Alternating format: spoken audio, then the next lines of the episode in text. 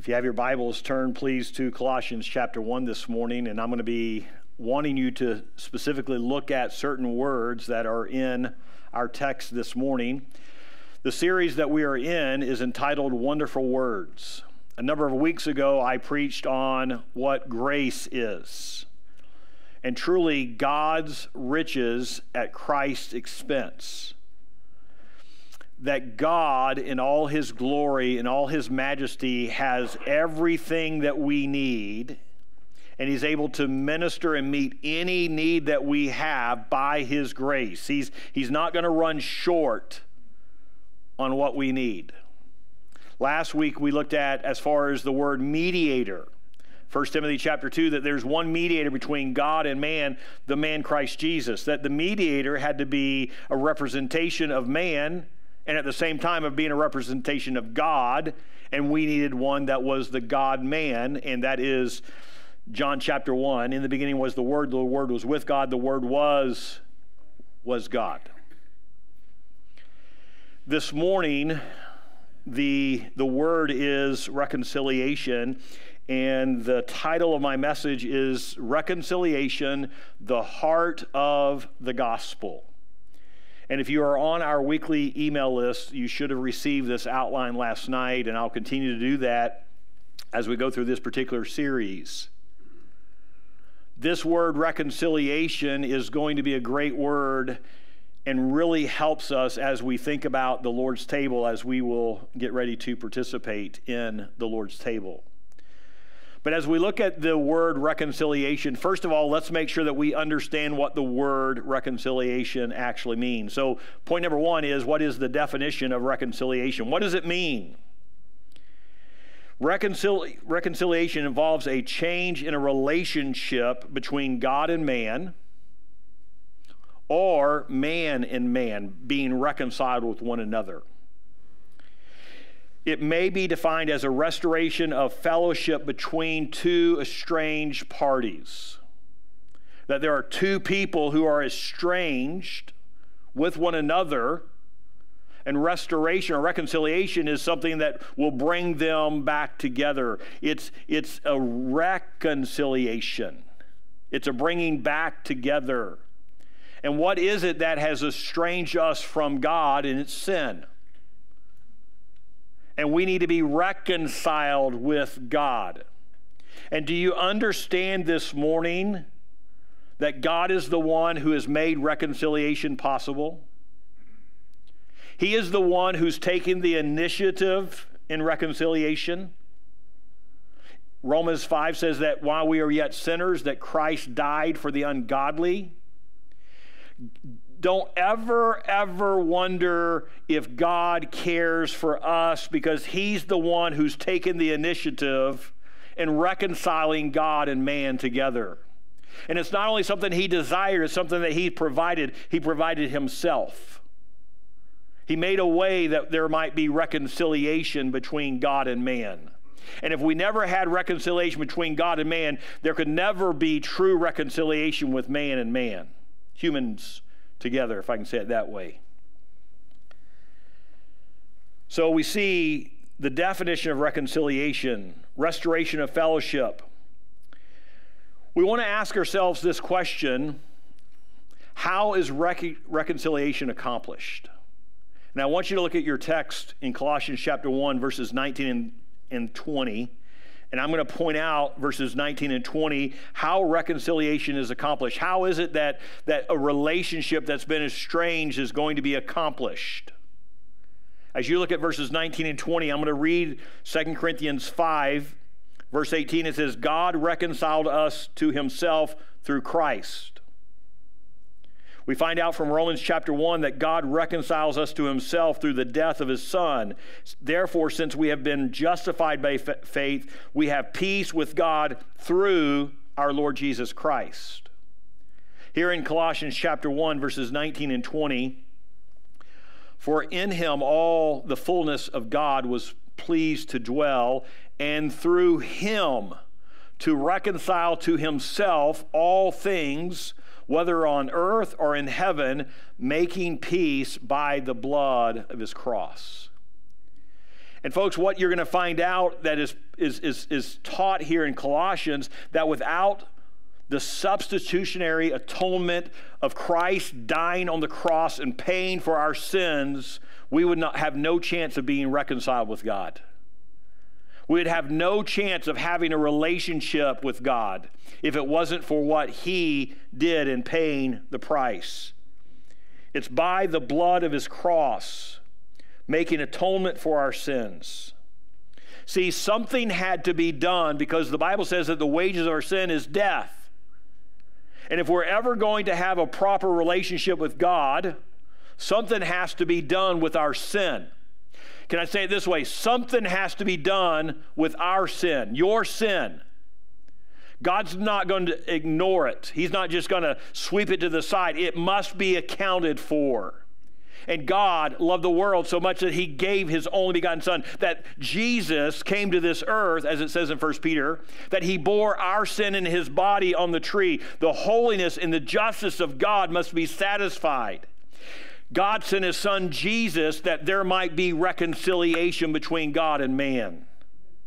And we need to remember that as we come to the table this morning, that God is the one who paid the payment for our sin.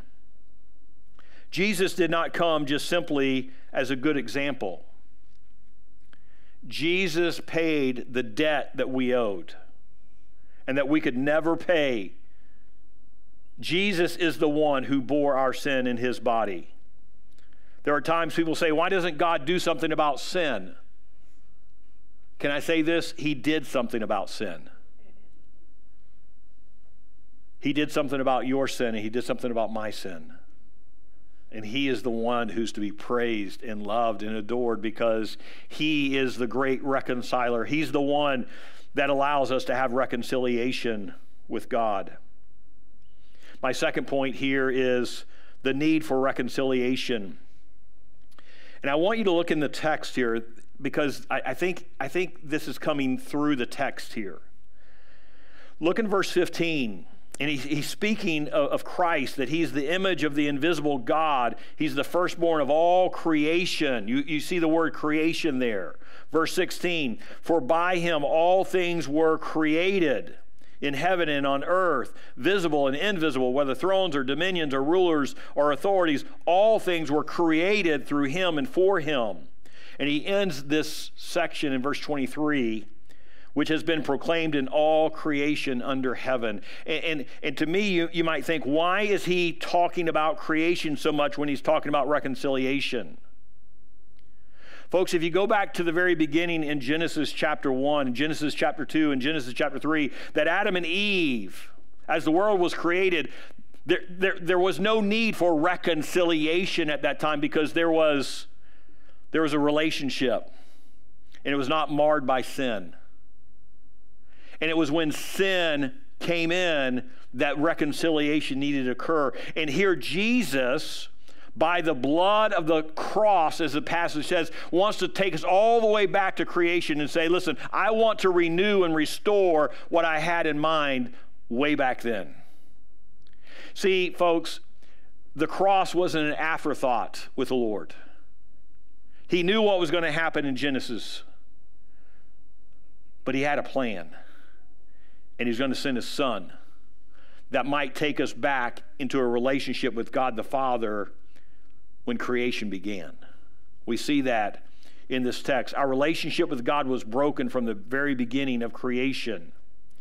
We see in verse number 20, 21, our relationship with God was broken when this text was written 2,000 years ago. Verse 21 says, And you, who once were alienated and hostile in mind, doing evil deeds. This was written 2,000 years ago. The condition, the heart of mankind was this without Christ, we're alienated from God, we're estranged. Without Christ, we're hostile to, to God. Without Christ, we do evil. We, every man does that which he pleases. Every sheep goes his own way, as Isaiah 53 says.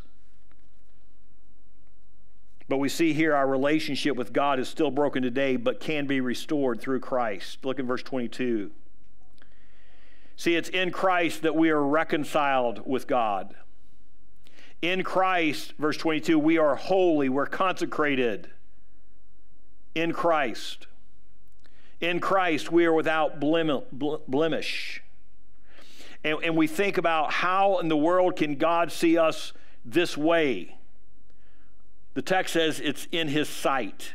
It's because of what Christ has done. It's because he's been the mediator, because grace has been given that we can have reconciliation, that God sees us this way. And this verse also says that in Christ we are free from accusation, that we're blameless in his sight. Here on earth, we're sinners. But because of the perfect sacrifice, because of the redemption, because of the payment for sin of what Christ has paid for us when we stand before God, He's not going to allow sin into heaven. But in Christ, we are received in Christ before God as holy, without blemish. That's the hope of the gospel this morning. Of what Christ has done for us, that we are in Christ. My third point I want to make this morning is the purpose of reconciliation. I already stated that the purpose of reconciliation is really to take us back into a relationship when creation started. As Adam and Eve walked with God and had a relationship with God. We see in verses 21 and 22 that the purpose of reconciliation is to restore us into relationship with Him now. And you, who once were alienated and hostile in mind, doing evil deeds, he has now reconciled in his body of the flesh by his death. It's not only going back to the past, but it's what he has done now that he wants a relationship with you. And if you're here this morning without Christ, he has paid the debt that you owe and he wants to be reconciled with you. And we see in verse 22, it says, He has now reconciled in his body of flesh by his death in order to present you holy and blameless and above reproach before him. Have you ever done something and someone just looked at you and said, Perhaps as a parent, did you ever look at one of your kids and just said, Folks, when we stand before God, we're going to be in Christ. And He's not going to say, We're received because Christ paid the payment and He has allowed us to be reconciled with Him. We're going to be received, we're going to be welcomed because we are in Christ. And He's going to present us holy and blameless and above reproach before him. I do want to make a note on verse 23 of our text. It says, If indeed you continue in the faith, stable and steadfast, not shifting from the hope of the gospel that you have heard. Do you know what's important this morning? Is that you be faithful to the gospel not faithful to your preferences, not faithful to your convictions, but faithful to the gospel, the relationship that what Christ has done on the cross, that we have a relationship with Him. Those truly reconciled must truly persevere. There are times I hear people say, Well, I once was a Christian. Well, then you probably were never a Christian. Those who know Christ will persevere by God's grace. And then I want to point out point number four with you the ministry of reconciliation. If you have your Bibles, go to 2 Corinthians chapter 5. It's on your outline, but I want to make sure that you see this about we're talking about reconciliation, all that God has done, that God's taken the initiative, He's paid the price, He's allowed us to have a relationship with God the Father. But there's, there's two applications I want to share with you as a, as a church family here. That number one, that we live in a world that needs to be reconciled to God, that they do not know God.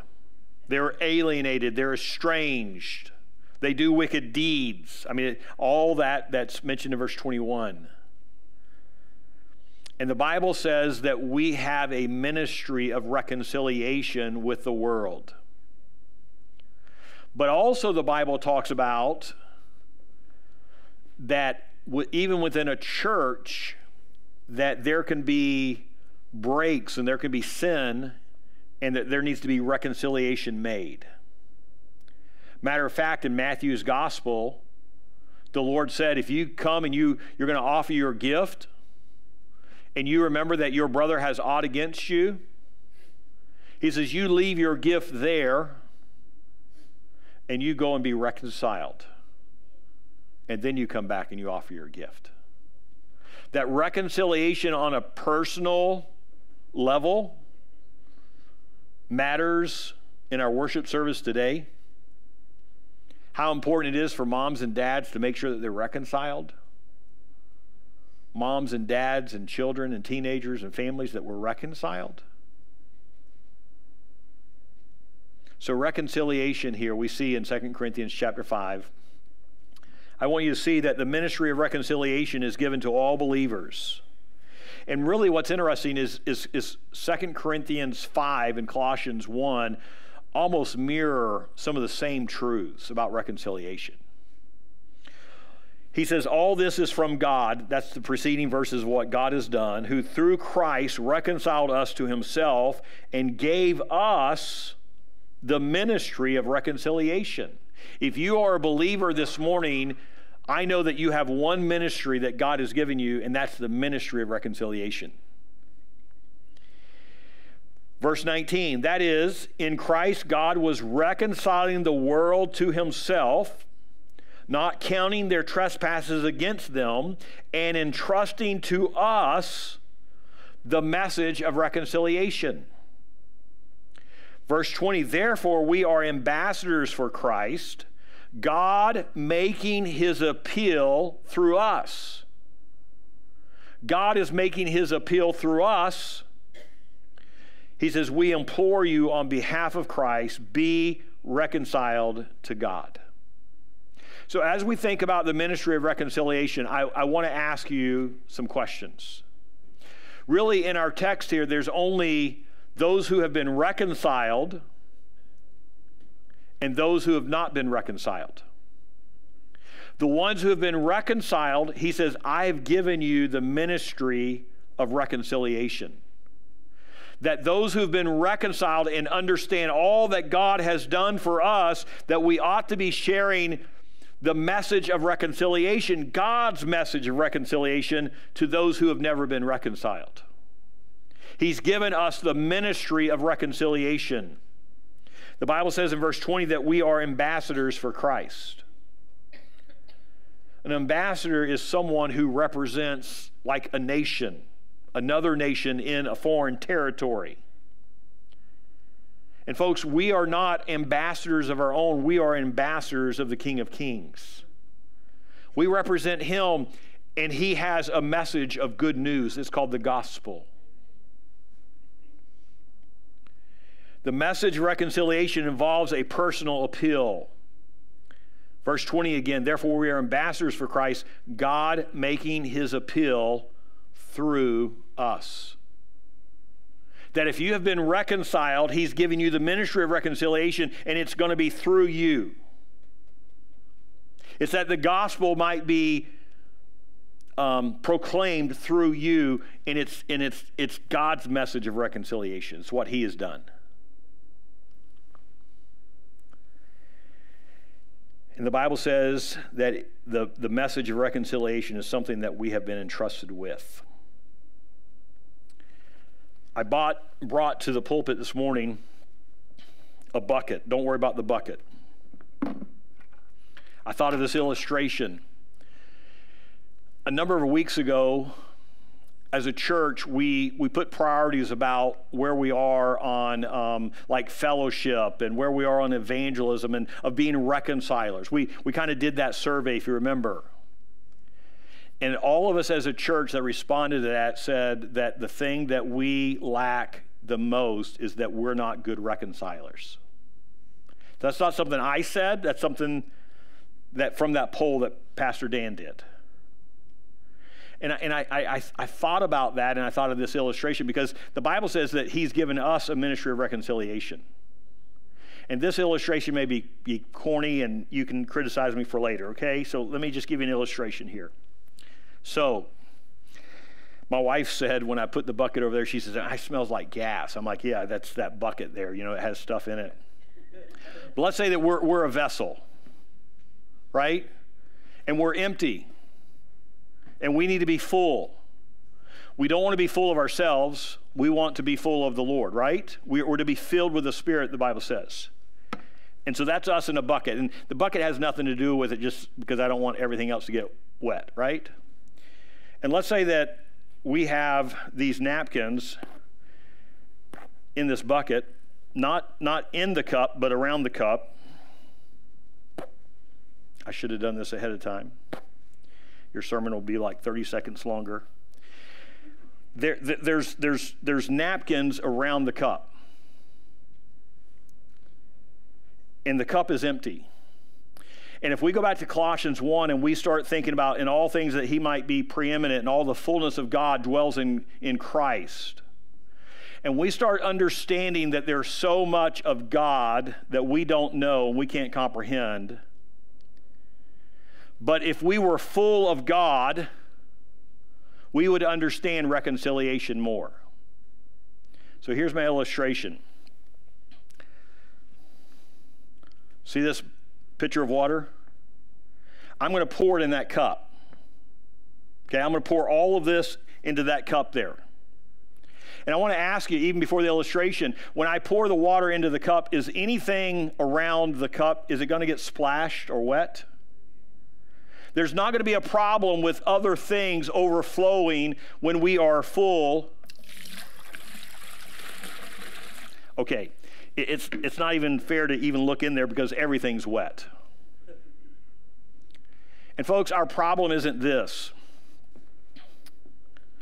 Our problem isn't that, that we're all football fans and I'm going to offer a class and I'm going to say, folks, come to this class because I want you to learn how to be the greatest fan in the world. If you are a fan, you're a fanatic you will go crazy for your team. You're so full of the orange or you're so full of the maroon, not as much maybe today as last night, but anyway, you're so full of whatever that is that you really don't need a class. You're just crazy about your team. And what I think is that we're not doing the ministry of reconciliation because I wonder if we lack being full of the Lord. The Bible says that we're to be full of the Spirit. The people in Acts, as they were filled with the Holy Ghost, they, they began to proclaim what God has done for them. And as you leave here today, the Lord has given us the ministry of reconciliation, of impacting other people. And if God is filling your life with His Word, by His Spirit, by His power, there's going to be some overflow that's going to splatter to other people that you're going to talk about what God has done for you. May God help us to understand what it means when we have the ministry of reconciliation. In this last passage, it's, it's kind of extra, but I just kind of wanted to give an illustration. Uh, the, the ministry of reconciliation is exemplified in Jesus. Remember when Peter said all the things that he said, and I'll never deny you, Lord. And then the cross happens, and, and then, then Peter denies him. Remember in Luke chapter 21 when Peter is fishing, he's got others with him. Remember who came to the shore with Peter that morning? Remember what he did and how he treated Peter, how he served Peter and the others? Jesus didn't confront him or berate him in the days following the resurrection. He didn't see Peter and say, Peter, there's something we, want, we need to talk about right now before we eat. He served him, he provided for him. He waited till the meal was over. You know, even then, Jesus didn't go back and review what Peter had done, didn't remind him all the ways he failed him. But he asked him some questions. And he said, Peter, I want you to go feed my sheep. I want you to know that I've got a purpose for you. What a reconciler. What Jesus does to reconcile Peter and, and forgive him and give him purpose and, and move him on. And, folks, even in our own life, God doesn't cover our sin, He doesn't make excuses for our sin, He provides for our sin. He was very gracious with Peter. Someone said reconciliation doesn't deny the past, but it moves forward in the present.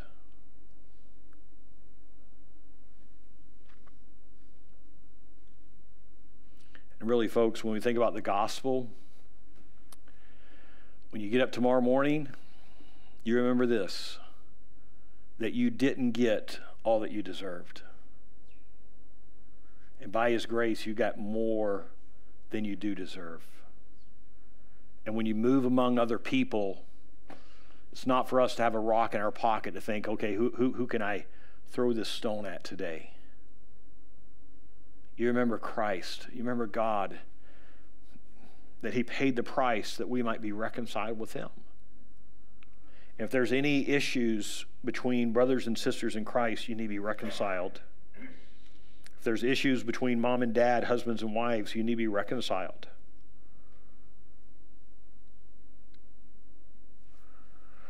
And we rejoice in God's goodness in this word reconciliation this morning. Heads are bowed and eyes are closed.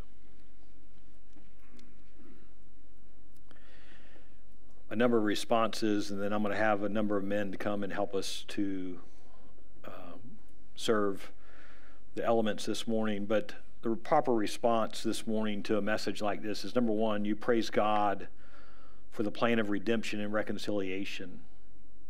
Praise Him. Thank you, Lord. Number two is that we need to repent of our sin. There's not one person here that's worthy, but we're all broken and bruised we all needed to be rescued. God has been very gracious. And if you're full of yourself and you're full of the world, you need to repent of that and say, God, help me to be full of you and help me to be controlled by your spirit and your power and help that overflow to splatter on other people and give me the ministry of reconciliation.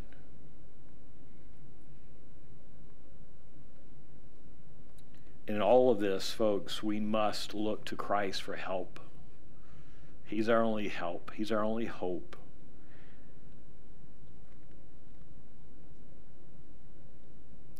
As we move into considering the Lord's table, the Bible says in 1 Corinthians chapter 11, but let a, a man examine himself, and so let him eat of that bread and drink of that cup. If you're here this morning, I trust that you know the Lord. I trust that you are walking with Him. I trust that there's, if there's sin in your life, that you'll repent of that sin. You examine your heart. You do not have to be a member of Community Baptist Church. This is not Community Baptist Church's table, it's the Lord's table. But if you know the Lord, you're confessing your sin, you're repenting of your sin, then you are welcome here at the Lord's table.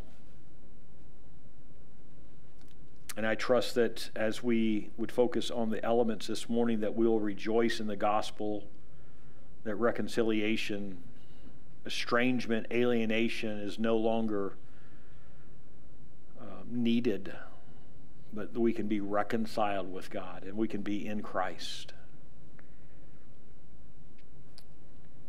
Our heads are bowed and our eyes are closed. Father, thank you for this time, and may we rejoice in the gospel. As we think about the price that you paid, as we would think about these elements of your body being bruised and broken, and your blood being shed, a reminder that reconciliation is possible. And we rejoice in your plan and your love for us. I pray in your name. Amen.